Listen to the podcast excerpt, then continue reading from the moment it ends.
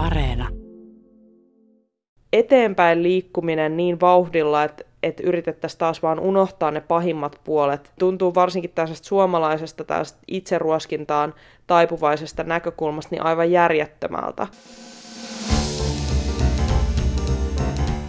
Mistä maailma puhuu on lähestulkoon pakotettu palaamaan Yhdysvaltoihin, sillä presidentinvaaleista tulikin ikuinen vappu, jonka krapulaa podetaan vielä pitkään. Loppiaisena miehet turkiksissaan marssivat poliisien ohi Yhdysvaltain kongressiin ja keskeyttivät demokratian avainhetken eli rauhanomaisen vallanvaihdon.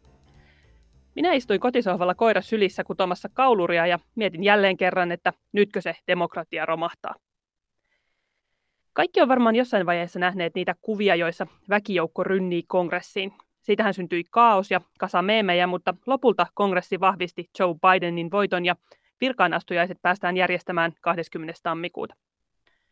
Yhdysvaltain presidentti siis vaihtuu vaalituloksen mukaan, mutta mä olen alkanut yhä enemmän miettiä sitä, että minne Donald Trump ja hänen kannattajansa A nyt menevät ja B mitä he menevät sinne tekemään. Siksipä palaamme Amerikka-spesiaalin lähteelle ja soitamme Washingtoniin Yhdysvaltain kirjeenvaihtajalle suosikin podcast-henkilölleni Iida Tikalle. Minä olen Jenny Matikainen. Kun minä istuin kotona kutomassa, Iida seisoi Capitol-kukkulan juurella ja yritti saada tökkivän internetin yli uutisia Suomeen. Mikä Iida siellä on nyt tunnelma Washingtonissa tällä hetkellä? Täällä on aika sellainen absurdi tunnelma siinä mielessä, että kaupungilla on ihan tyhjää ja sellainen jatkuva väkivallan uhka leijuu edelleen ilmassa, kun tässä odotellaan virka-astujaisia ja lähinnä eletään päivä kerrallaan ja toivotaan parasta. Mutta sitten täällä on, täällä on siinäkin mielessä jännä tunnelma, että tämä koko tilanne on tavallaan poikinut sellaisia outoja sivuilmiöitä. Et esimerkiksi uh, Washingtonhan on tosi demokraattinen kaupunki, että täällä asuu Siis täällä äänestetään kaikista eniten aina demokraattiehdokkaita. Ja nyt tänne sitten on tavallaan tiettyinä aaltoina tulvinut näitä Trumpin kannattajia, jotka edustaa sitä toista ääripäätä. Ja ne on nyt ilmeisesti siis olleet täällä kaupungissa pidempäänkin, niin mitä esimerkiksi on tapahtunut, niin washingtonilaiset naiset on siis ryhtyneet ää, netin deittipalveluissa catfishaamaan näitä Trumpin kannattajia. Sitten on ollut täällä paljon juttua, että kuinka ää, mimmit täällä vaihtaa vaihtaa tota oman kuvailunsa konservatiivisemmaksi ja sitten ryhtyy etsimään näitä Trumpin tukijoita siellä. Hop hop, nyt täytyy vähän peruttaa catfishaamaan, sun täytyy vähän avata, ei ole ainakaan mulle täysin tuttu käsite. No siis käytännössä siinä on kyse siitä, että tavallaan esitetään vähän niin kuin jotakuta, ketä sä et ole, niin deittipalvelussa, jotta saadaan joku niin kuin kalasteltua sieltä ottamaan suhun yhteyttä ja haluamaan nähdä sua ja kaikkea tällaista. Eli toisin sanoen Washingtonin demokraattikannattajanaiset on alkaneet poliisin avuksi yrittää saada kiinni niitä, jotka hyökkäsivät Yhdysvaltain kongressiin. Joo, siis henkilöt yrittää saada näitä Trumpin kannattajia kehuskelemaan sillä, että mitä he on tai ei ole tehneet siellä kongressihyökkäyksen aikana, koska tällä hetkellähän täällä liittovaltion poliisi FBI on pyytänyt kaikilta vihjeitä näiden ihmisten kiinniottamiseksi ja kaikkea sellaista. Mutta siis ihan niin kuin vaka- vakavasti puuttuna, niin siis täällä on aidosti kireä tunnelma. Miten sitten nyt tätä nauhoittaessa todellakin odotellaan virkaan astujaisia, joiden on määrä tapahtua 20. tammikuuta. Mua mietityttää hirveästi nyt, kun demokraattipuolue ja tavallaan ne, jotka on tästä niin kuin tapahtuneesta kauhistuneet ja närkästyneet, niin on vähän semmoinen henki, että no enää pari päivää, no enää yksi päivä ja sitten se tavallaan on ohi. Voiko ajatella, että tämä olisi tämä Trumpin kausi olisi jotenkin ohi sitten, kun Joe Bidenista tulee presidentti? Tässä on ihan harhasta kyse, että olisi joku yksi keskiviikko, jonka jälkeen kaikki on yhtäkkiä normaalia, että täällä puhutaan tosi paljon siitä, että onko tämä jonkin asian loppu vai onko tämä jonkin asian alku, mutta oikeastihan tässä on kyseessä pitkä, pitkä jatkumo. Ja jos me esimerkiksi puhutaan vaikkapa näistä ääriliikkeistä, nimenomaan valkoisen ylivallan kannattajista, niin eihän ne ole mistään niin kuin maan uumen, eihän ne ole mistään niin kuin tyhjästä tupsahtanut tämän Trumpin kaudella, eikä ne tule myöskään häviämään, kun Trump lähtee, vaikka Trump pyyhittäisikin Twitteristä, niin ei nämä niin kuin itse liikkeet ja niiden ajatusmaailma minnekään häviä. Että tässä on tavallaan tosi tämmöinen pitkä polarisaatio niin kuin puoluepolitiikassa, sitten on tämä ääriliikehistoria Yhdysvalloissa, ja sitten siis jos puhutaan näistä Sä mainitsit tuossa alussa nämä turkis, turkistyypit ja sehän oli tämä QAnon shamaani oli tämä turkishenkilö, niin myöskin nämä ihan järjettömimmätkin salaliittoteoriat, niin ei nekään ole uusia. Että niitäkin on ollut kaiken aikaa. Trump ei ollut se, joka tämän kaiken loi, eikä Trump myöskään tule olemaan se, joka tämän kaiken niin ikään kuin lopettaa. Et oliko Trumpin rooli kuitenkin sitten jonkunlainen, niin kuin, miten se nyt sanoisi, että hän sanoi turkishenkilöille ja muille, että niin kuin, tervetuloa julkisuuteen, tervetuloa pröystäilemään mielipiteillään, mutta onko se niin, että kun tämä ovi nyt on kerran avattu, niin pystyykö tämä enää sulkemaan? Siis ehdottomasti Trump on villinnyt näitä, uh, näitä tällaisia radikaaleja, ja siis se on mun mielestä vaarallista ajattelua, että, että, niin kun, että tosiaan että Trump olisi se ainut syy tähän. Ja sitten tämä oven sulkemiskysymys on tosi vaikea, koska siis uh, just sen takia, että miten, miten tämä internet-aika voimistaa kaikkia tällaisia aiemmin sellaisissa yksittäisissä syväjuonteissa yhteiskunnissa hitaasti levinneitä asioita, niin kuin esimerkiksi salaliittoteorioita, niin se, että et kuka sen oven ylipäätään sulkee, on siis myös se kysymys. Niin nämä salaliittoteoriat on mun mielestä siinä mielessä kiinnostavia, että kuten taisit jo sanoa, niin nehän ei ole mikään uusi ilmiö. Niitä on niin kuin ollut kautta aikaan ja ne liittyy niin kuin monenlaisiin kriiseihin tai sitten joskus on liittymättä enemmänkin ovat paikallisia ilmiöitä, mutta just tämä, että ikään kuin nyt netti on se, jossa niitä päästään jakamaan, ne pääsee voimistumaan. Ja sitten toinen asia, minkä voisi kuvitella vaikuttavan tähän, on tämä korona, koska ikään kuin se on tehnyt, se on antanut eri maiden salaliittoteoreetikoille tavallaan yhteisen vihollisen. Että jos ennen on ollut ikään kuin ne oman maan ongelmat ja oman maan poliitikot, ketä syyttää. Nyt, nyt ikään kuin tämä tämmöinen niin koronadiktatuurimeininki on se, että jos on tullut tämmöinen niin kuin yhteinen paha. Ja sitten kaiken lisäksi siis koronahan on myös pakottanut ihmiset olemaan kotona ja netissä. Et se on tavallaan vielä entisestään lisännyt sitä, että kuinka vastaanottavaisia ihmiset saattaa vahingossa olla näiden salaliittoteorioiden sille niin kuin laidalle, josta voi ottaa kiinni. Koska salaliittoteoriathan usein perustuu siihen, että niissä on sisällä joku pieni totuuden siemen, joka saa sut uskomaan, että no, että tämä osa tästä on totta, niin olisiko sitten tämä toinenkin osa totta. Ja sitten yhtäkkiä sä uskot, että kaikki demokraatit on pedofiileja. Tai siis, no, niin, riippuu varmaan ihmisestä, että kuinka pitkä se tie sinne niin kuin, niihin uskomuksiin on mitä tämmöinen salaliittojen porttiteoria, että anna pikkusormesi, niin se saattaa viedä koko käden. Joo, sellainen YouTube-luuppi. Aloita hää, häämekkovideoista ja päädy, päädy satanistikulttiin. Sitten tästä lähtien aina kun mä vahingossa päädyn vauva.fiin, mun on pakko sulkea koko internet hetkeksi, ettei tapahdu mitään kamalaa ja peruuttamatonta. Voi lankapuhelinaikaa.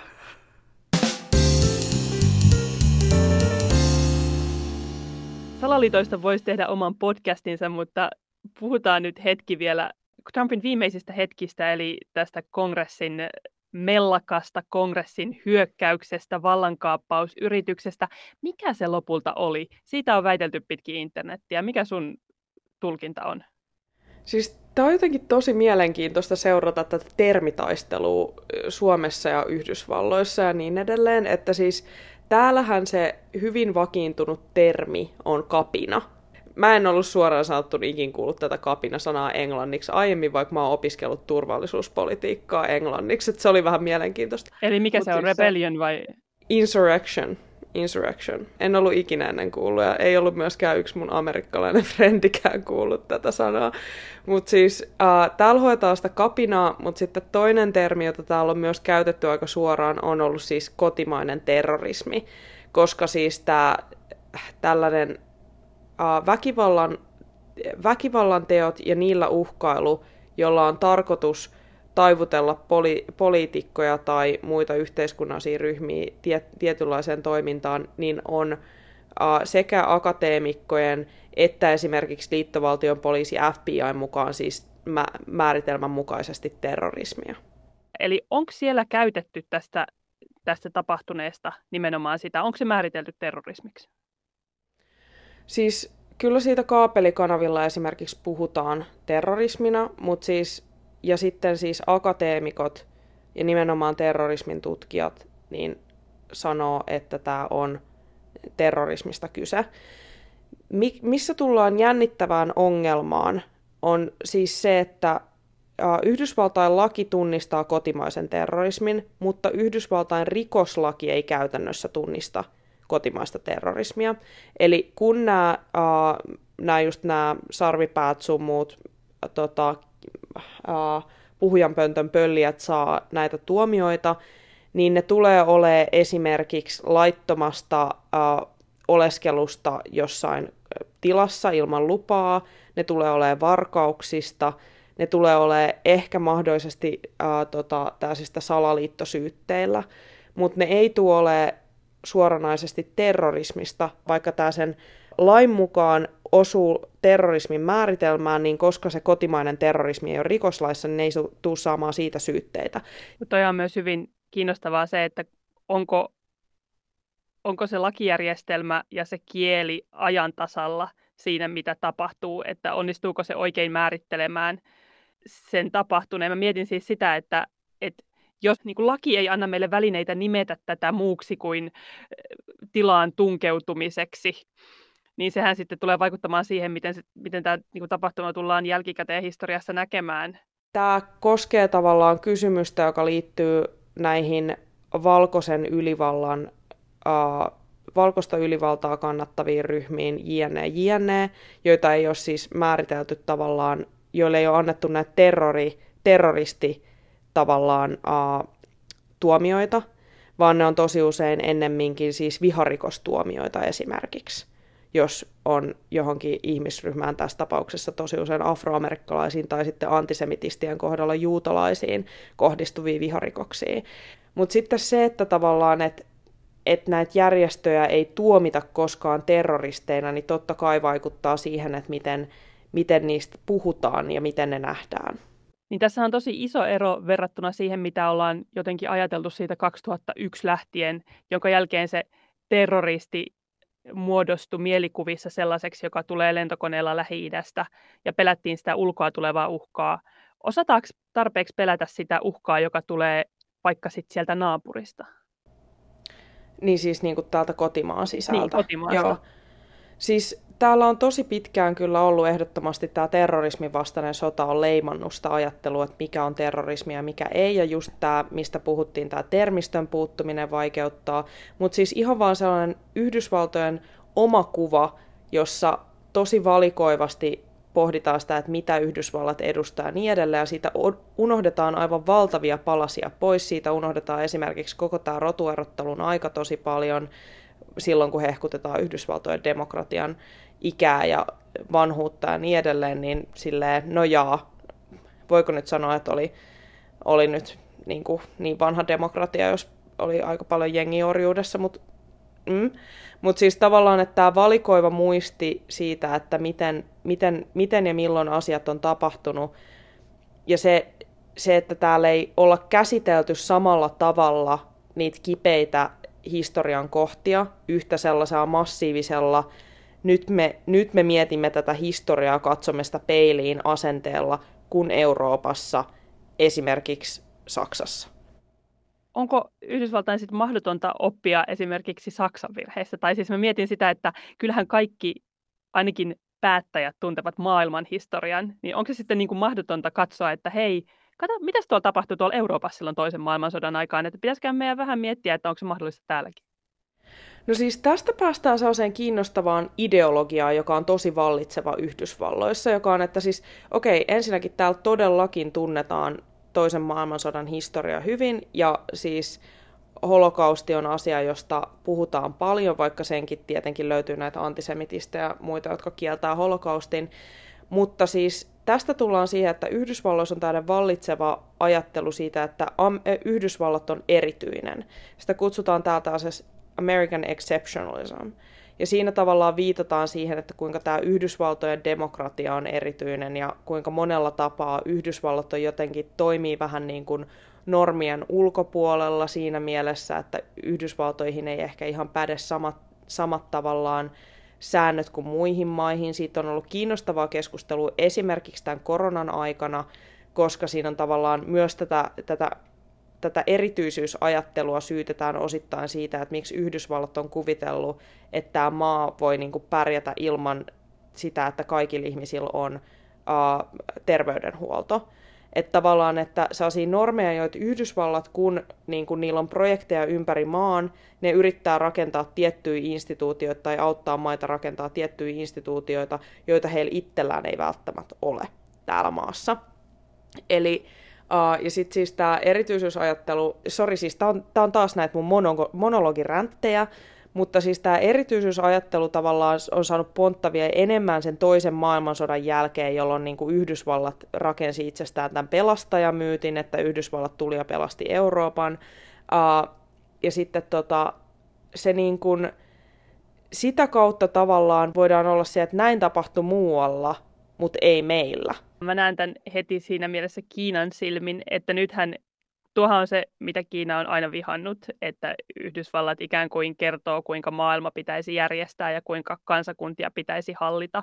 Ja sinänsähän tämä kongressihyökkäys oli ikään kuin lahja Kiinan kommunistiselle puolueelle, jolla on nyt tavallaan semmoinen niin kuin mahtavaa mainosmateriaalia näyttää, kuinka Amerikka on ollut koko ajan väärässä siitä, että länsimainen demokratia tulee ja pelastaa. Ja nyt nähtiin, kuinka länsimainen demokratia Kiinan silmissä ainakin tässä on yksi esimerkki siitä, kuinka kauniisti se romahtaa.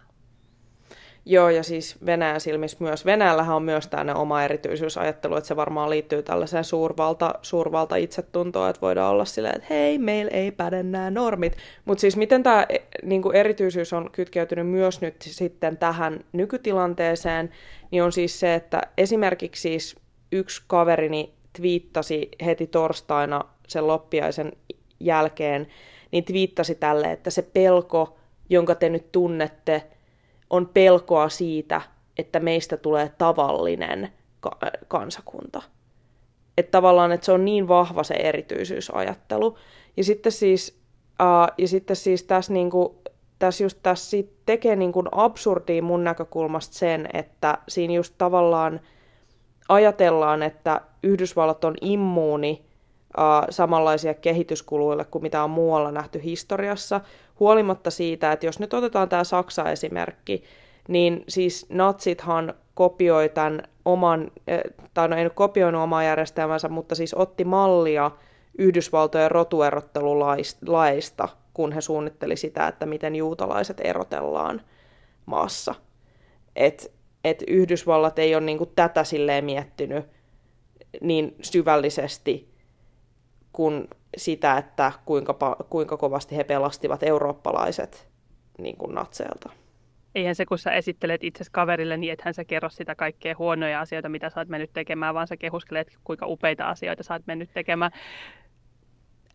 Paitsi, että suomalaiset tekee tosi paljon tätä, kun suomalaiselle soittaa, kun mä soitan täältä Yhdysvalloista, niin ekana ollaan silleen, että no, mä soitin yhdelle kaverilleni, terkkuja Juusolle, ja kysyin, että miten siinä menee, ja se kertoi, että sillä on tällainen kämppä, ja se rupesi heti kertoa, että no onhan se aika pieni ja niin edelleen ja niin edelleen, mutta sitten kun sieltä kaivamalla kävi ilmi, niin kävi ilmi, että se oli aika kivakin se kämppä, mutta sitten taas jos yhdysvaltalaiseen soittaa, niin se kämppä olisi aivan mahtava, ja se olisi aivan loistava, ja sitten kun sinne menee, niin kävisi ilmi, että ajaa, että tuossa on niinku hometta seinässä ja tällaista, välihuomio.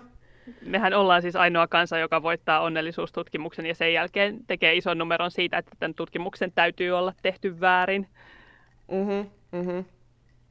Täällä on tietenkin, täytyy ei saa yleistää liikaa, että on taskuja, jotka käy todella progressiivista keskustelua, jotka nimenomaan on niitä uranuurtajia siinä, että miten, miten sitä keskustelua avataan. Et siis totta kai myös Yhdysvalloista usein tulee ne keskustelun avaukset.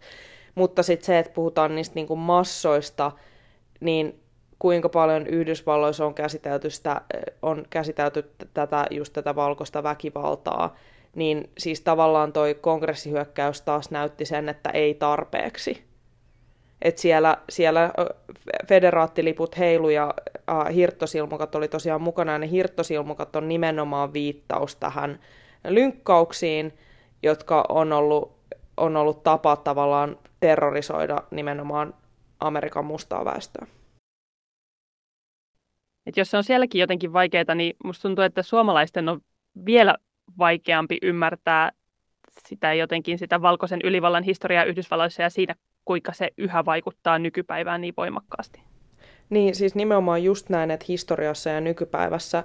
Ja siis totta kai meidän on siis siinä mielessä vaikeampi ymmärtää, koska mä mietin, mä mietin sitä, että mä jotenkin yritän muistaa sitä, että millaiset historiankirjat mulla oli lukiossa tästä samasta aiheesta. Ja siis kun mä mietin sitä, että miten väkivaltaisuuksia on Euroopassa niin kuin tavallaan historiankirjoissa kuvattu alkaen holokaustista ja sitten niin päättyen muihin väkivaltaisuuksiin, niin tavallaan se kuvasto on tosi, tosi karua ja synkkää, synkkää siinä oikeasti aidosti näytetään, että, että täältä näyttää, kun ihmisiä tapetaan massoittain. Ja sitten taas mitä Yhdysvaltoihin tulee, niin tämä rotuerottelu, ja kuvastossa näytetään sellainen käytännön rotuerottelu, että whites only, tavaravaunut, ja, tai siis junavaunut tai jotain, mutta ei näytetä siltä, että miltä lynkkaus näyttää. Että sitä ei polteta kiinni sun tärrykalvoihin, sitä, että täältä se nyt, niin kuin, että tätä se on. Niin sen takia siitä tulee vähän sellainen niin kuin hepposemmin syrjään lakastava asia, jonka takia esimerkiksi Yhdysvaltojen, kun me mietitään Yhdysvaltojen politiikkaa, sitä ei pidetä niin kuin ykkösasiana ja selittävänä tekijänä siinä politiikassa. Et vielä Trumpin kaudellakin on tavallaan haettu sitä selitystä siitä niin kuin valkoisen luokan ahdingosta, eikä siitä rakenteellisesta tavallaan rasismiongelmasta. Toi on musta tosi hyvin sanottu, koska täytyy itsekin myöntää se, että että vasta ehkä jotenkin viimeisten vuosien aikana on alkanut ymmärtää sen, kuinka lähihistoriaa rotuerottelu, eikä pelkästään se, että sä menet tohon ja mä menen tohon vaan että eihän se seuraus ollut se, että ihmiset joutuivat istumaan eri penkeillä, vaan seuraus oli se, että ihmisiä tapettiin. Ihmiset joutuvat pelkäämään elämässä ja arjessa. Joo, just näin. Ja sitten toiseksi se ihan se aikajanan niin kuin muistaminen, että ihan pikkuesimerkkinä, siis Alabamassa, joka kuuluu näihin etelän kaikista äh, tällaisiin osavaltioihin, niin siellä esimerkiksi sallittiin siis afroamerikkalaisten ja valkoisten väliset avioliitot vasta vuonna 2000. Että tavallaan, että ei puhuta mitenkään silleen, että tästä olisi 100 vuotta, kun nämä on murtunut, tai että tästä olisi 50 vuotta, kun nämä on murtunut, vaan se tavallaan se niin kuin ihan lai, lakien murtaminen on vienyt paljon pidempään. Ja tämä antaa tavallaan niin kuin selityksen sille, miksi paljon puhutaan, tai se kysymys, että olisiko poliisin ja hallinnon vastaus tähän hyökkäykseen ollut hyvin toisenlainen, jos nämä kaikki hyökkääjät olisivat olleet afroamerikkalaisia. Joo, siis ehdottomasti ja sitten siis ylipäätään se keskustelu siitä, että jos niin kuin pistää tämän hyökkäyksen niin kuin kontekstiin, niin ajatellaan, että uh, Ku Klux Klan on tavallaan noussut tiety, tiettyyn, tietyissä vaiheissa historiassa. Se nousi silloin, kun orjat vapautettiin, sitten se nousi yle, uudelleen siinä 10-20-luvulla. Sitten se nousi uudelleen 60-luvulla, kun kansalaisoikeusliikehdintä oli vahva, eli siis afroamerikkalaisten kansalaisoikeuksien puolesta ollut liikehdintä. Ja nyt se on taas noussut sen jälkeen, kun Yhdysvalloissa on ollut presidenttinä ensimmäinen afroamerikkalainen, ja kun on ollut hyvin voimakas tämä Black Lives Matter-liikehdintä. Että tavallaan, että et siinä on tullut sellainen, niin kuin, että se on selkeä tämmöinen, niin kuin, hei, me ollaan vielä, niin kuin, me muuten vielä pystytään kävelemään tänne Kapitoliin meidän etelävaltion lipun kanssa. Sä oot puhunut siis ihmisten kanssa, jotka tutkii terrorismia, niin mikä niiden heidän ennustuksensa on sitten siitä, että mitä nyt tulee tapahtumaan, kun presidentti vaihtuu?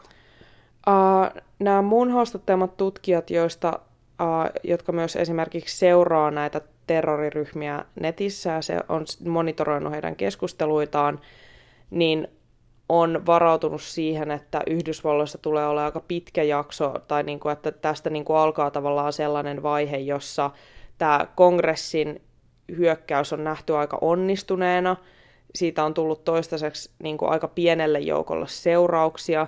Se on ollut myös hyvä tapa rekrytoida lisää ihmisiä. Ja sitten tota, äh, siinä on selkeästi ollut tavallaan testissä joitain uusia, uusia niin kuin strategioita, tai ei nyt uusia strategioita, mutta on testattu esimerkiksi sitä, että miten niin kuin pommeja on viety paikkoihin ja kaikkea tällaista. Niin siis nämä, he pitävät varmana sitä, että lähiaikoina tullaan näkemään uusia samantyyppisiä iskuja. Uh, siis esimerkiksi siis eihän tämäkään ollut niinku ihan edes lähiaikojen ainoa, että siis Michiganissähän yritettiin, oli tosiaan tämä suunnitelma tästä kuvernöörin kidnappaamisesta, että tässä on ollut aika vilkas tällainen syksy liittyen näihin äärioikeistoliikehdintään ja heidän suunnitelmiinsa, ja nämä mun tutkijat ei kyllä usko, että tämä mihinkään muuttuisi, että uusi normaali. Kuulostaa hilpeältä. Eli minkälainen se Amerikka siis tulee olemaan semmoinen, jossa sä saat, jos sä oot lainsäätäjä tai osallistut jollain tavalla hallintoon tai demokratiaan, niin sitten saat pelätä henkes edestä joka päivä. Onko tämä nyt vähän liian synkkä ennuste? No siis en mä nyt niinku tiedä, siis tietenkin toi on niinku ideana synkkä, mutta mä en oikein tiedä, että onko toi hirveän kaukaa haettu, että jos jo tässä vaiheessa tosiaan on poliitikkoja, joilla on luotiliivit päällä ja niin edelleen tässä tilanteessa, niin siis uh, ei se nyt hirveän lupaavalta näytä, ja sitten siis tällä hetkellä Uh, mulla, on siis, mulla on myös joitain kavereita, jotka on niinku turvallisuuskenessä töissä täällä Yhdysvalloissa, ja heillä on lähtenyt aivan laukalle, että he uskoo, että täällä tulee olemaan alueita, joissa niinku lain, ja tota, tämä maan hallinto ei pysty ollenkaan hallitsemaan. Mä en pidä sitä niinku tavallaan todennäköisenä, mutta siis tällä hetkellä niin kun nämä ihan lähipäivät näyttää sen, että millainen vastaus saadaan aikaiseksi siihen, että mitä niin tapahtui kongressissa – ja pystytäänkö sillä asettamaan jotain sellaista uutta keinoa siihen, että miten tämä tilanne saadaan taas niin kuin kontrolliin. Olikohan heti seuraavana päivänä, kun tämä hyökkäys oli tehty, niin mä luin muutamia kannanottoja yhdysvaltalaispoliitikoilta, jotka oli sillä niin että, että nyt vain eteenpäin, let's move forward, annetaan tämän olla, meidän pitää niin kuin päästä, päästä yli tästä ja ikään kuin suuntautua tulevaisuuteen. Ja Mulle tuli vähän semmoinen olo, että onko nyt niinku oikea aika niin sanotusti lakasta tätä maton alle ja pistää puhtaat matot päälle ja sanoa, että ei kyllä kaikki on tosi hyvin, että ei tässä ole mitään ongelmaa. Että voiko tässä noin vaan niin kuin jatkaa eteenpäin? Ei. Siis ei. Et tavallaan, että kun on tilanne, jossa on kärjistymässä oleva, niin kuin, oleva tota, väkivalta, niin ei voi, ei voi taas olla silleen, että hei, että me nähtiin, että täällä on tällainen yhteiskunnan sakka, joka niin kuin tulee Camp Auschwitz-paidoissa meidän demokratian ytimeä ja niin kuin Fed, äh, näiden etelävaltion lippua heiluttamaan sinne, mutta unohdetaan, että ne on olemassa ja katsotaan taas kymmenen vuoden kuluttua, että missä mennään. Et jotenkin silleen se eteenpäin liikkuminen niin vauhdilla, että, että yritettäisiin taas vaan unohtaa ne pahimmat puolet pahimmat puolet maasta, niin tuntuu varsinkin tällaisesta suomalaisesta tällaisesta itseruoskintaan taipuvaisesta näkökulmasta niin aivan järjettömältä. Koska miten, miten voit parantaa miten voit parantaa haavoja, jos et tiedä, että missä ne haavat menee? Pakko vielä tähän loppuun kysyä, kun tässä puhutaan tästä itsetutkiskelusta, niin kuinka sitten Trumpin puolue, republikaaninen puolue, mikä on sen tie tästä eteenpäin?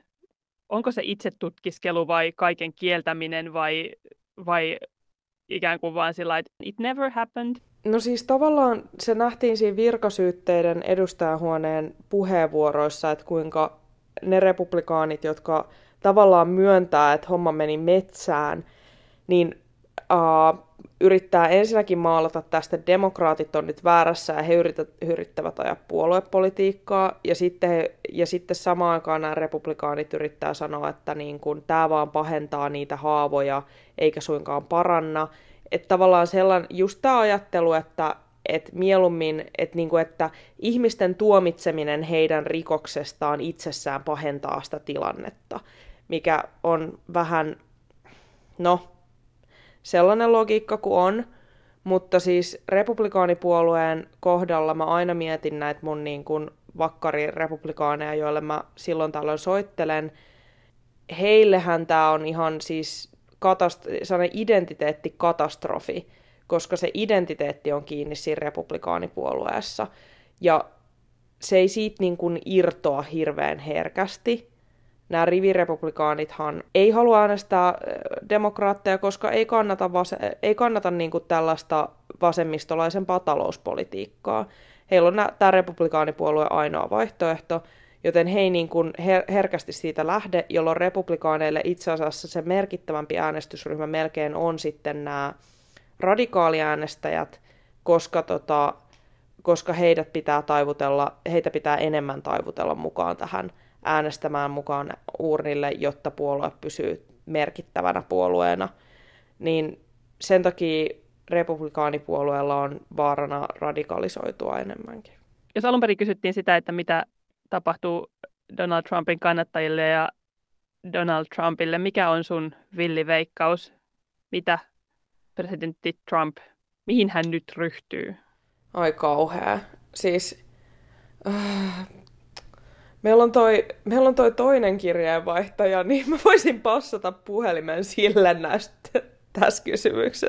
No ei, siis jotenkin, jotenkin siis uh, Trumpin tulevaisuus on niin epäselvä, koska, tota, koska niin kun on oikeushaasteita, syytteitä, jotka aiotaan nostaa Trumpia vastaan todennäköisesti esimerkiksi New Yorkissa, ja vaikka Trump uh, olisi tämän podcastin tullessa ulos tai aikoisi lähiaikoina armahtaa tässä itse itsensä juuri viime minuuteilla ennen kuin ennen kuin valta vaihtuu, niin se armahdus ei todennäköisesti silti päin näihin osavaltion syytteisiin, joita saattaa tulla useampia.